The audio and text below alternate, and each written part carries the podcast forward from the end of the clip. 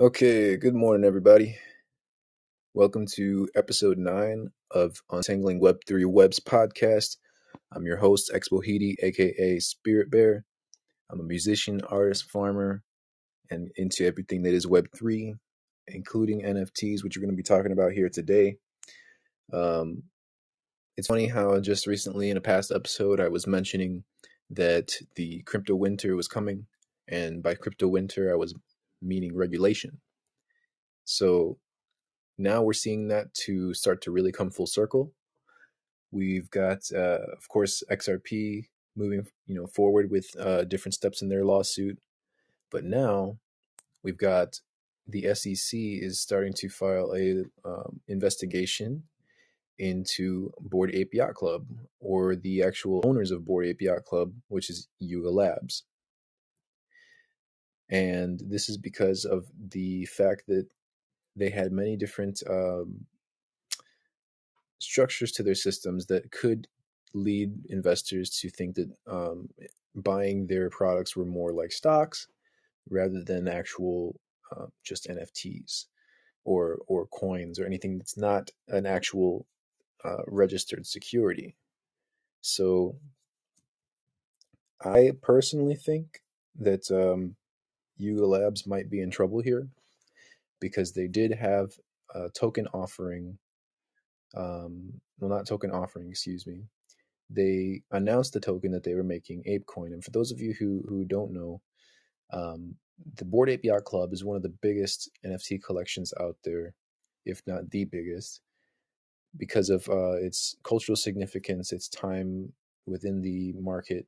It's one of the earliest collections, and also because they were one of the first to, um, not not the first, but one of the first to use the idea of allowing for IP rights. So that means that people who collect their NFTs could actually use the image that's on the NFT for um, basic IP rights. Now, of course, they have since the creation of the collection updated those IP rights that um, collectors have, which has upset many members of the of the community. So you know that's that's something you got to look into, right? Because as soon as um, you know the collection gets taken over by a centralized company now they're making unilateral decisions that uh, don't involve the community and then that's a big problem right so um, just something to think about you know especially with this case um, being about a security because yuga labs also announced their apecoin which is their own cur- uh, cryptocurrency that relates to their collection and um, is also supposed to be used in the metaverse that they're building called Otherside. And the problem with that is that they actually announced the token before releasing it and then sent it to Bored Ape holders, of course, some to themselves, and then they donated some to the Jane Goodall, um, you know, foundation. But uh, most of it was given out to holders of the NFTs. But then they turned around and said to use this coin that they had just given out, and basically, like they had given out free money, right? But now they're going to turn around and ask for it back to buy plots of land in their metaverse or to buy, you know, different things. So the fact that they're giving people money but then asking for it back is just that's already a little bit uh a little bit iffy there, right? You know, because um, they're creating basically fake market capital, and that is a problem. Um, so people are also, you know, seeing Yuga Labs as a company and seeing all these different things, and uh, it could easily be confused as an investment into Yuga Labs, right? And that's the issue there, because if people are are seeking this as an investment tool to actually invest into the company Yuga Labs and expect a return, then it's going to qualify as a security. That's just how it goes, folks. People say, oh, like people try to argue with me, you know, till they're blue in the face. Oh, no, NFTs don't have any laws. There's no security regulations on NFTs, blah, blah, blah, blah, blah, right? Well, sorry to tell you folks that, you know, the SEC will disagree with you every time because they want their tax money and they're going to get it. The SEC is one of the biggest mobs in the entire world. and You're gonna tell me that that you're gonna get away with making a million dollars off of some monkey pictures, and they're not gonna come after you for taxes? Yeah, good luck. okay, um, and that, I'm just saying a million. These people have made billions of dollars, right? So you got to really think about that uh, especially if you're getting into this space, right? If you're starting to think about, oh, maybe maybe I can make an NFT, right? If you've gone through the presentations that I have for Web3 Webs, and I'm going to just say a little bit about that really quick, because I do have um, a whole course, a self-guided course that you could take for free um, by checking out the links above. I also have linked the article that talks about what I'm talking about today. Um, but go ahead and take the free course. It teaches you everything about the Web3 space from crypto to NFTs, blockchain, smart contracts, and the metaverse, even making your own NFTs, all that. So if you've gone through that already and you're thinking about making your own NFTs, this is something you need to think about. Is the NFT that you're creating possibly going to be considered an unregistered security? Right? And for many cases, it'll be no. The answer will be no. And that's okay, right? Maybe you're just selling art for the sake of art. Maybe you're selling music for the sake of music. But if you're adding some type of extra tool on top of it that could cause people to think that there is a potential for an investment return or an expectation of it, that's where you're stepping into security territory. So if you you know are, are thinking about making a collection and thank you for joining the room lumeo welcome, welcome. You're welcome to uh, also send in any questions if you like at any time. Just talking about what's going on with Yuga Labs and the SEC today. Uh, greetings from Elrond Network. Good morning and quack. Good morning and quack. Yes, yes.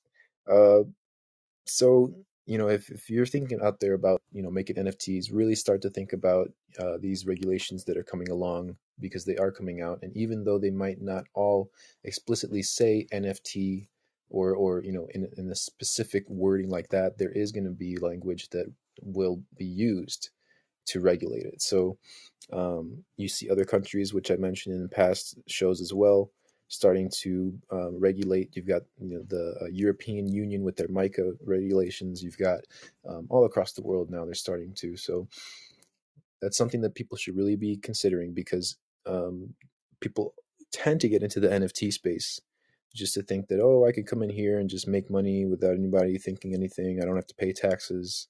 I don't have to do anything like that. But you remember that all this stuff is on a blockchain right? And everything is being recorded all the transactions.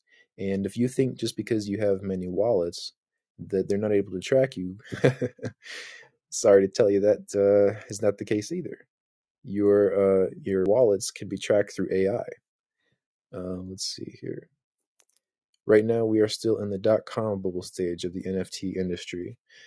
Honestly, uh, I think that we're we might have already gotten past that stage. I think that the dot com bubble was last year when everybody was calling for Bitcoin to hit a thousand, a hundred thousand, for Ethereum to go to twenty k. For you know, they were just thinking that, that everything was just going to go to the moon and never come down. That I think was the dot com bubble. Um, and now that it's been burst, you know, the bear market has come in, everybody's freaked out. You know, most people have left the market. Now people are starting to really build. We're seeing tons of projects starting to gain traction, starting to actually make, you know, uh, some solid ground. Whereas in the past, you had a lot of scams, you had a lot of people who had no intention of truly building in the space. They were just coming here for, you know, a financial gain and to leave. Uh, so now that most of those people have left the market. We're left with the people who really see the vision for it. Um, so I think that that's you know just my view. You know, um, but yeah, maybe there's another bubble to be burst. Could be. We'll see. Um, so yeah, that's pretty much all I wanted to talk about today. Let's see, was there just a couple things I wanted to mention? I have some uh, clubhouse meetings going on. Uh, one this Friday. It's called Web Three and Chill. Just come by. We're gonna hang out no pressure to talk about projects, anything like that. We're just going to chill and hang out, talk about things in Web3. And then uh, Sundays, you actually can talk about your projects and share.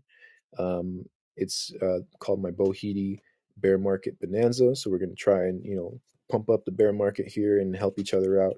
Let's see. Um, I think we've got another question here. Yep. I think the final form of NFTs will be when they are used as warranty certificates and access badges. Yeah, that's that's pretty much started to um, happen. Actually, a lot of people are using them as access to events, um, you know, to get into buildings, things like that. Um, and it's definitely going to start to be used more across the board. You know, not just for art and music because people are starting to see that it's not just a, a JPEG, right? You could do a lot more with NFTs. Um, so yeah, definitely, it's going to be to the point where we don't even really call them NFTs anymore. You know, we just mention it as the the form that it's in, whether that be art, music, or you know, like you said, an access. Um, so there's lots that's uh, going to be used for. But yeah, if you have any projects out there too, Illumeo, come on by on Sunday or just come on by to hang out on Fridays. It's like on my clubhouse. You can find it by going to my website, uh, expohidi.com, and I've got links to everything in there. Let's see. Kevin O'Leary has a pretty good talk on this subject. Kevin O'Leary, yeah. Um, I, I, I Mr. Wonderful, exactly. exactly. You you said it. You said it for me. All right. Well, that's it for today. Um, if you want to go ahead back and listen to the rest of the show, you can, obviously. I welcome you, Illumeo, to come back next time. I'm here Monday, Wednesday, and Friday at 10 a.m. talking about all things Web3. Um, I do sometimes come on on Sundays and Saturdays if you know something happens, but mostly just Monday, Wednesday, Friday. So thanks for being here. Come on by next time. Come on by the clubhouses and hang out, and I'll see you around. Gonna do live cast for the what does it say? For the other ducks. Okay, cool, cool. Just send me a link. I'll check it out. All right. Thank you all. Take care. Be well. I'm Expo Hidi, aka Spirit Bear, your host for Untangling Web3 Webs, the podcast about all things Web3. Thank you and have a great rest of your week.